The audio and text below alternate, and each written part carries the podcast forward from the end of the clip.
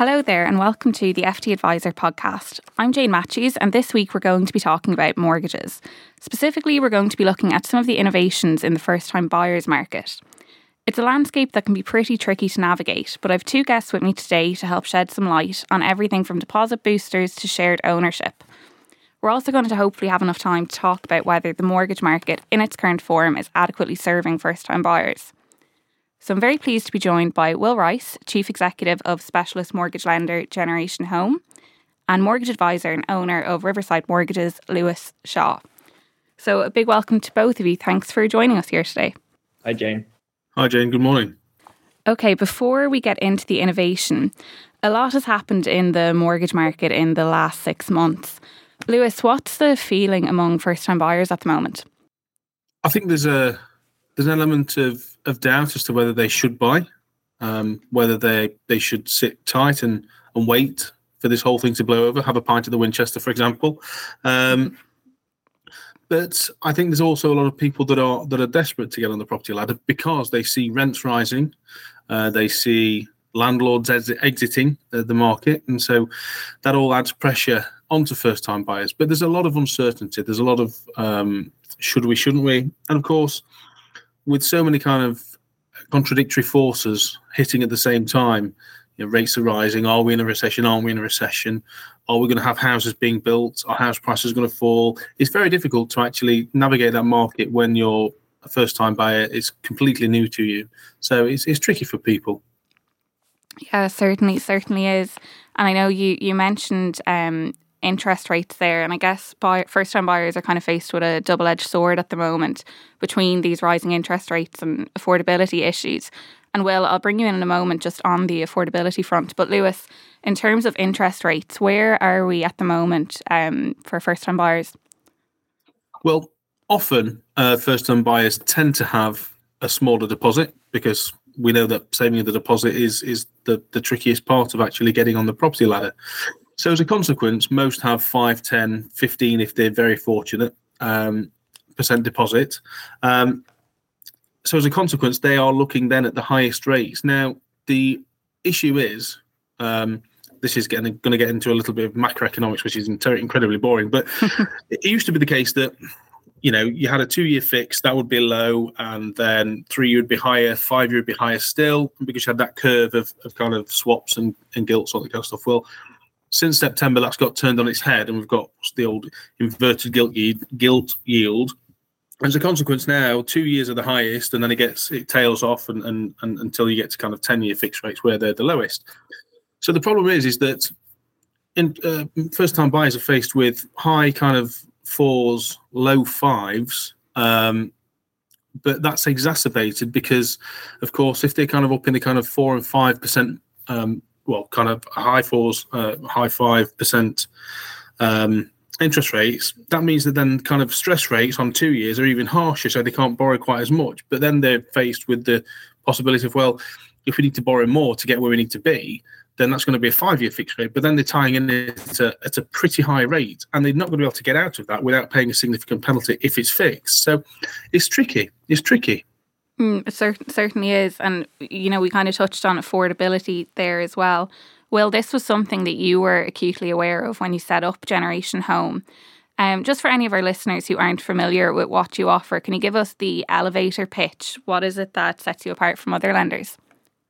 Sure. So I'll, I'll focus specifically on affordability, given that that's where your question is coming from, and how how we're different from other lenders in supporting people um, solve the common affordability and deposit challenges that you face as a first time buyer. So, um, where we've started is providing products that um, allow people to uh, use the bank of mum and dad um, in a way that uh, lets their afford- affordability go further. So, being able to borrow more um, or um, being able to provide incentives to mum and dad to lend a hand where otherwise um, they might not be able or willing. Um, so an example of that is that our, our deposit booster product allows friends or family to co-invest with you in your home as an alternative to gifting money. So where the typical first-time buyer, about two thirds of first-time buyers actually receive a cash gift from family um, in order to purchase that home. uh, we provide a way for, for, for the same family members to to take a, a, a small stake in your home, so they they can co-invest. Um, there are no adverse tax consequences. Um, you keep your first-time buyer stamp duty status and so on. So there are no penalties for having mum and dad involved. Um, but it's a much easier conversation to have with them because you can go to your parents and instead of saying, "Please give me a handout," um, you can say, uh, "I'm buying a home um, if you were to invest alongside me, it would make all the difference in the world. But you can get that money back later, and you can have visibility and security and certainty of that happening. Um, and Generation Home will look after all of that for you. Um, so what we've been trying to do is make those conversations with parents or other relatives easier and expand access to the number of people who can uh, turn to Bank of Mum and Dad. So um, uh, you know, it's, it's one thing uh, delivering a better service and a better process for the people who who are already lucky enough to have family support. But um, the biggest difference we're making is is is is giving uh, first time buyers who who wouldn't otherwise have that alternative the ability to turn to parents and find a solution. Okay, yeah, so it's certainly a change from the typical mortgage. Lewis, what are some of the other products on the market at the moment for first time buyers that are different to, to what we're used to normally seeing? Um, so you've got one of the main ones, especially from one of the big lenders Nationwide, is the Helping Hand scheme, where you get enhanced loan to income uh, opportunities if your income is over a certain uh, size, whether that's as, as, a single person or, or, or jointly if you're if you're buying as a couple. So that gives you access on a five year or 10 year fixed rate to five and a half times your uh, annual income, subject to other affordability bits and bobs. So that's one of the main things in terms of affordability. Um, there are a number of lenders that have started expanding their product ranges to include professional mortgages, where, for example, people are qualifying in a particular profession and there's a clear progression in terms of income. So, for example, think doctors, lawyers, accountancy people, vets, etc. These kind of people where they're going to have an incremental increase in their wages year on year on year, etc. And the, the earning potential of those um, roles are, are, quite significant. So, again, mortgage lenders are, coming with kind of professional ranges there. Although, of course, that only helps a, a very sp- specific subset. Um, I'm going to say there's there's one particular piece of the puzzle that always gets overlooked, and very few people talk about it. Um, and it's not a new innovation. It's been around for quite some time, and that's that there's a lender that allows you to take a personal loan for the deposit. Now, I'm not suggesting, before anyone dives in at me here, I'm not suggesting this is right for everyone. However, we know that from for the majority of first-time buyers, getting the deposit together is often the biggest hurdle. Now, there is a lender out there that will allow you, as I say, to have a personal loan as, as the deposit, as long as that personal loan isn't with them and as long as it fits their affordability, taking into account whatever that monthly cost for that personal loan would be. Now, as I say, I don't know why this isn't publicised more, but given that that is the biggest hurdle, getting the, getting the deposit, this could allow many more people to actually take the first step onto the ladder because you know saving up 5% of, of the average house price these days that takes a long time especially when you're facing eye-watering rents mm. so actually if you want to get people on the housing market i don't want to go back to 100% ltv but this is as close as we're going to get and it actually does fill uh, a, a, a, a, role fulfill a role where people have the income they just don't have the capital, you know? Yeah, sure. And it's certainly a struggle for a lot of people. Like we're seeing wages kind of stagnate and house prices are still very high. So it doesn't look like it's going to get any easier anytime soon. Um, I know before we started recording, you were saying you've actually recently purchased your your first um, home as well. What what was that experience like for you as someone who works in the industry? Um, it was very easy so that's not a very helpful answer because I know that it's typically the most stressful process that um, that that people go through in their life, buying a home, buying their first home. I'm I'm not sure it gets much easier with future homes, to be honest. Um, having to manage a sale and a purchase at the same time and getting stuck in a chain um, is possibly even worse. But um, I, I, was obviously lucky because for me the hard bit has been um, working out how to build a mortgage lender Um, so uh, I was obviously equipped with with with, with a lot of the uh, the necessary knowledge and experience. However, it was a bit eye opening to me in places, particularly as regards sort of interactions with the estate agent. Mm. Um, so, you know, I was lucky that I knew about the financing piece. I was able to use Generation Home to get my mortgage. We've built out our own conveyancing service at Gen H. So I was also able to use my own our own legal firm to do the conveyancing. And that's where the a lot of the first time buyer stress comes in is how bad that process typically is, how low the quality of customer services and so on. But the estate agent did really shine a light for me on the pressures that first time buyers are put under and the lack of support that they have. So on numerous occasions, I felt vaguely pressured or intimidated by the estate agent. Um, I felt uncomfortable with the information I was being given or the way that they were representing the seller in the negotiations. Um, and with all the benefits that I had approaching the transaction, um, it did make me think, God, if I was doing this without having had the last four years of experience under my belt, um, I could really get squeezed here. Yeah. Um, I could have ended up with a much worse outcome. Um, and it really underscores what I believe is one of the biggest structural flaws in the housing market, which is that there is no one who looks after the home buyer at every step of the way. Um, and that the estate agent fills that role, but is actually working for the other side. So, um, first time buyers finding their feet are being represented by or being advised along the way by the person who's quite literally representing the other side of the transaction. Mm, mm. That's quite worrying to hear that that was your experience as someone who has so much knowledge of the sector. I guess that's where mortgage brokers kind of do step in as well. Lewis, is that kind of uh, does that align with your experience and what you hear from first time buyers that you work with? Yes, I think there's I think uh, among um, first time buyers before they speak to a mortgage broker. And, and to be fair, it's not just first time buyers. I think there's an assumption with some people that all we do is sit and look at a rate table and pick a product. It's far much, it's far more than that. It's actually about coaching people in terms of how to deal with the pressure. What are they going to actually be faced with? You know, I'm regularly telling people every time you book a viewing, you're going to be hit with come and see our in house advisor, come and use our conveyancing service. We can organize a survey. Uh, and of course, some estate agents um, have you know quite a poor reputation in in some of those areas, uh, and of course that makes it harder, especially because the people that are that are wanting the product that they're selling. It's not as though you can just walk down the road and get it. You know, if, if I want a coffee, I can go to five different coffee shops on this street.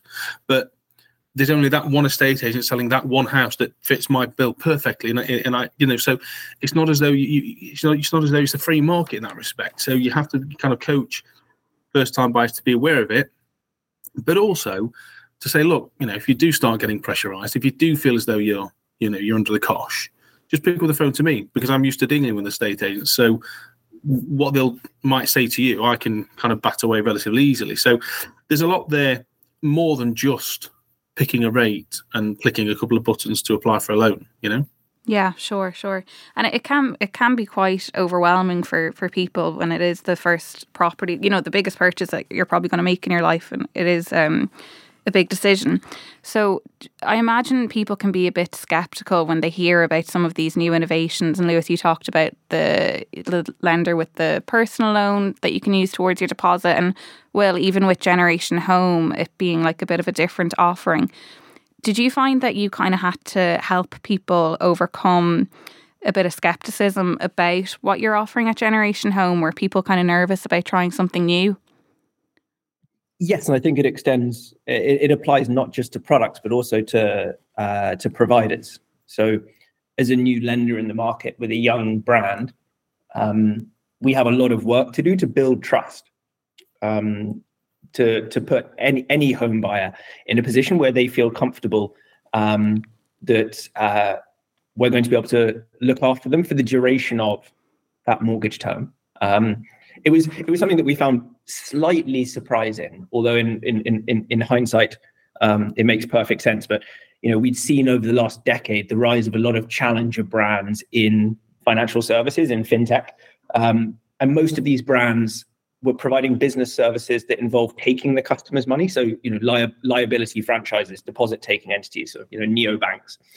Um, and it had been demonstrated that there's very, very low friction there. Customers customers will very quickly give their money to a, a new business, a new institution that hasn't got any track record, but will do a hell of a lot more due diligence and spend a lot more time thinking about whether to take your money. Um, so initially, we found that a little bit counterintuitive, um, but the feedback that we consistently got and where we where we landed was the re- the reason that people uh, place such a high bar to engaging with a new lender as opposed to a new bank is um, they really don't know what would happen if their mortgage lender wasn't there anymore. Um, people jump to the worst case assumptions uh, around what that could mean for their personal circumstances in their home. Mm-hmm. Um, you know, people might default to thinking, "Oh, my house will get repossessed if I no longer have a mortgage lender." Um, now, that's obviously absolutely not the case, but that's a difficult thing to educate people around. So it's it's hugely important for us to build brand trust as well as to um, uh, do the work to familiarize people about how different or new product solutions can um, can help them with their circumstances. Okay, yeah, and in terms of of new products and new solutions, another thing I wanted to ask you both about, and maybe Lewis, I'll come to you first on this. Um, in terms of other offerings, you know, people will have heard about shared ownership and maybe some rent buy schemes. What are your thoughts on these kind of um, solutions? Are, are you getting a lot of first time buyers coming to you interested in these schemes? Um, I do. I do have a, a, few customers that have kind of spoken to me about shared ownership. Yes, and I've had a few inquiries about, for example, safe to buy and and such like. Um, I'm probably I won't say I'm skeptical about them because you know it's, it's beneficial to own an asset than not own an asset, and it's beneficial to to have your own home rather than than rent.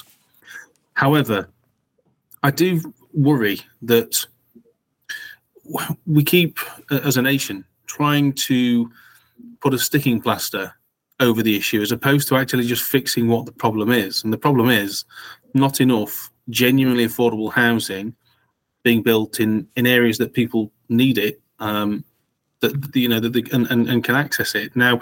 I know, of course, people say, "Well, shared ownership." That is, that, that's, that's the point of it. That is affordable housing, but it it, it always feels as though it's it, it's just a another way of kind of plastering over the cracks as opposed to, you know, for example, the government investing in you know building thousands of new um, social uh, housing so that you know you can take some of the steam and pressure out of the buy to let sector, which would then hopefully alleviate some of that problems and, and so I just I just feel with with some of these schemes there's nothing wrong with them because if that's your only option and that's going to get you on the property ladder then great let's do it but I, I just wish there was less tinkering in the market and allow the market to be the market. I mean, we've seen with with Help to Buy that shot up uh, house prices out of all recognition, and there's you know that chicken has yet to really come home to roost.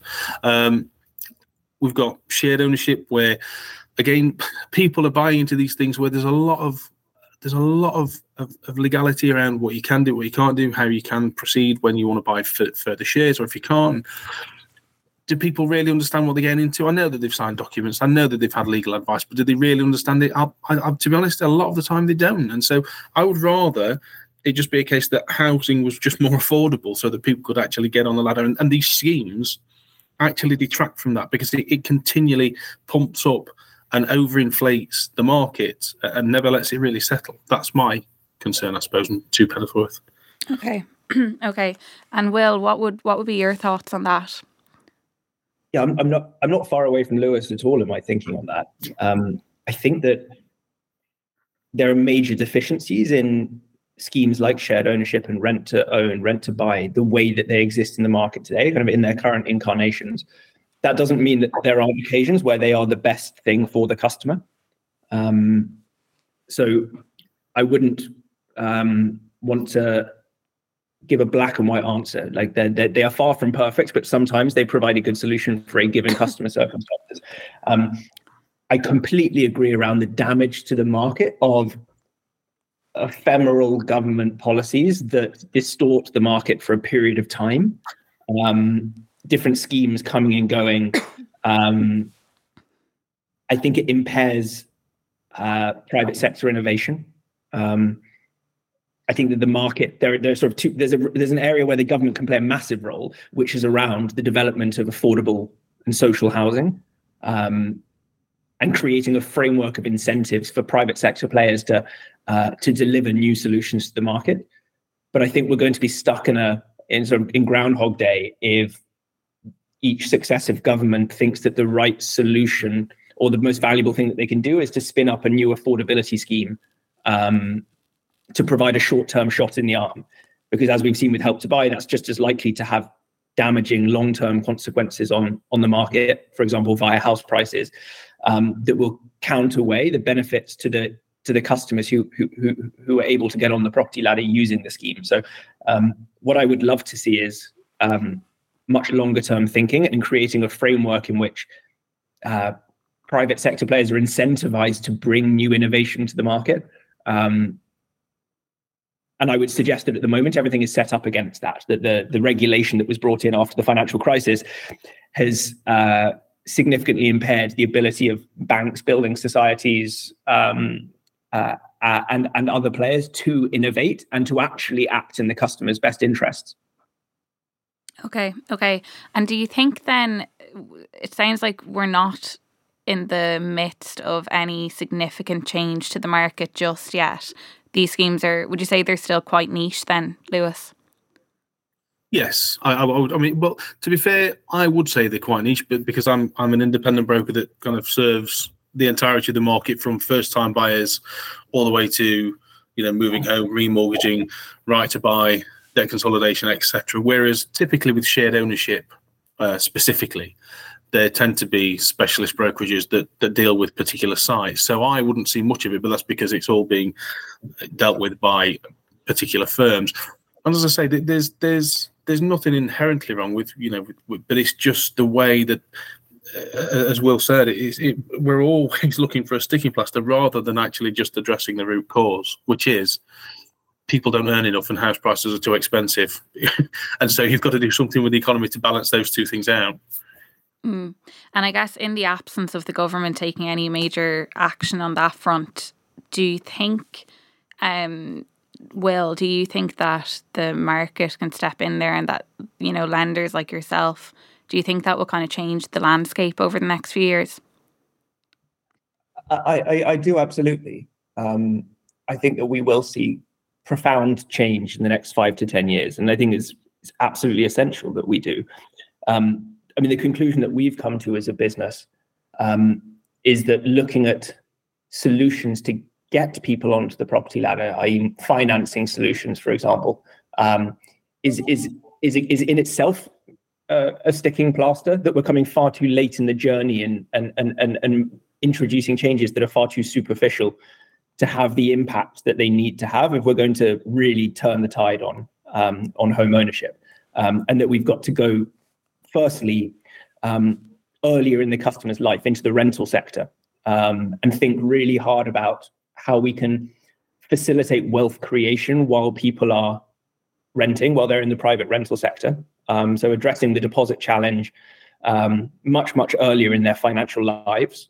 Um, and there are some really exciting opportunities, I think, to change the way that the rental market works to deliver good outcomes for landlords while simultaneously uh, uh, transforming the financial outcomes for tenants. So that's something that we're going to be doing a lot of work on. Um, and the second piece is just the way that the market, the housing market itself is structured. So the way it's built is a, highly fragmented ecosystem um, with, uh, uh, I would say, far too large a role played by the estate agents in shaping the transaction process. And that, that creates a lot of um, friction and expense that I believe um, uh, has serious consequences for home ownership rates. So I think a much more holistic approach needs to be taken to housing rather than just looking at how do we make affordability work for buyers. Um, and that if we do that, there, there, there are really, really exciting opportunities um, over the coming years um, to, to, to, properly and permanently change the direction of, uh, of home ownership rates, particularly for younger generations. Okay, okay. So positive, positive um, outlook there from you. Do you think currently, um, Lewis? Do you think now is a, a good time to be a first-time buyer? Um, there's there's never there's never a, it's very there's never a good and a bad time. It, mm.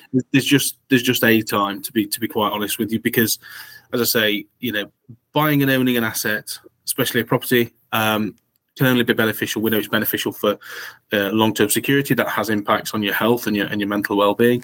We know that you know we, we know that for example birth rates are falling because people are not starting families or, or giving up on the hope of families because they can't get uh, you know, a, a, secure place to live. Um, so, it, so this has major implications for, for people. So, in terms of is it a, a, bad time? Yeah, rates are higher, but no, if you've got the opportunity, then get on and do it. Definitely, always get on and do it because you know what. Trying to predict the market is is is for the birds. No one can do it. No one saw Ukraine coming. No one saw COVID coming. No one certainly saw the uh, the mini budget well, not the extent to, to, to, of that. So this idea that we can kind of predict what's coming down the line in two, three, four, five years is for the birds. So if you've got the opportunity to become a first time buyer and get on the property ladder, always take it. Certainly, yeah. And I guess to return to the question that we posed at the start of the episode, do you think the mortgage market in its current form is adequately serving the needs of first time buyers?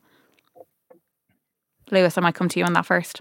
Sure. Um, I think in the main, the, the, mortgage market is working well. Affordability has taken a, a, bit of a hit because of of the mini budget. Um, I'm sick to death of saying that word, but, but that is the case. Um, but yeah, in, in, in, the main, it is, is functioning well. Uh, there's plenty of availability of, of, credit, and for the right people with the, the deposit and the income and the uh, and and all that other kind of good stuff, then yeah, it's, it's fine. One thing that I would say is that with being a first time buyer, um, specifically in areas such as London, now if you can buy, I know that prices are high, but of course with the uh, additional stamp duty uh, relief, then you know. The, when when will that change? Clearly, if there's a change of government, that might change. So, again, is it worth getting on the ladder now and, and kind of moving moving forward whilst the, those opportunities exist? Okay, yeah. And Will, what do you think from your perspective? Is the mortgage market currently working well for first time buyers? Uh, I think it works well in works well in one respect only, which is that um, the market is extremely competitive. So um, the competitive environment amongst lenders ensures that the price of capital, so the cost of money for consumers, is extremely low um, relative to the cost of the banks, the building societies themselves of funding it. So people might think that interest rates are high now, but lenders are making less money um, on their lending today than they they ever have before. So it, it, works well for customers in getting low interest rates. So we've got no problem with competition in the market. But I think that the the market has has has really let down millions of people um, who have been squeezed out into the unregulated sphere um, in the rental market. So I think that all the all of the regulatory changes, um, the prudential changes that were introduced in the wake of the financial crisis were extremely poorly designed, um, and the the upshot of it, uh, in this in, in, this case, no fault uh, of of the banks themselves, is that um, we have an extremely safe and sound mortgage sector with extremely low levels of financial stress, extremely low levels of arrears, and so on, which is great. But that has been achieved at the cost of pushing hundreds of thousands, if not millions, of aspiring first time buyers into the unregulated domain of the private rental sector. Um, so you might say that the first time buyer market works well for those who were able to access the first time buyer market, but that fundamentally it's letting down a, a huge number of people who aspire to become homeowners. Yes, and Will, you kind of touched on this already, but you know, if you look five, ten years into the future, I'm gonna gonna ask you to take out your crystal ball here before we go. Do you think um, things will look vastly different, and will we perhaps move away from the standard mortgage? Yeah, I, I don't think that uh, there'll be such a sharp divide between renting and owning. Um, I think the way that properties are, are bought um, or equity acquired within properties will become much more fluid um, that it will no longer be a simple case of outright ownership versus being stuck in the private sector, uh, the private rental sector, I should say. Um, I think we will move towards something that's much more dynamic, where where we can truly talk about everybody having some ownership in the home that they live in. Okay, okay. And Lewis, what what do you see in your crystal ball? What do you think we're on path for in five or ten years' time? It's, it's difficult, isn't it? Any kind of predictions. Um, I think that will. I think that will sadly continue to see home ownership rates fall. I think that um, that more people at the top of the income distribution will gobble up more of the assets because the way that everything's working. And I think personally, we're heading into a, a neo feudalism. That's I mean, that's my really pessimistic outlook. But but given the way that the kind of the economy is set up, the way that um, you know we're turning into an asset economy uh, where you're more rewarded through what you own as opposed to what you earn. That's not slowing down anytime soon, especially with the amount of money that was pumped out during COVID. That money's still sloshing about. It's still got to find its way uh, into an investment somewhere, and often that is bricks and mortar for people that are sat at the top of the wealth distribution. So I don't think the outlook's great, to be honest. Okay, okay. Well, I was hoping to leave it on a bit more of a positive note than that, but um, that we're going to have to leave it there. We've run out of time. So, Lewis and Will, thank you so much for joining us today, and thank you to our listeners for tuning in. I hope you all have a great weekend, and we'll be back next week for another episode of the FTAdviser podcast. Goodbye. Support for this podcast and the following message come from Corient. Corient provides wealth management services centered around you. As one of the largest integrated fee only registered investment advisors in the U.S., Corient has experienced teams who can craft custom solutions designed to help you reach your financial goals, no matter how complex. Real wealth requires real solutions. Connect with a wealth advisor today at Corient.com. That's Corient.com.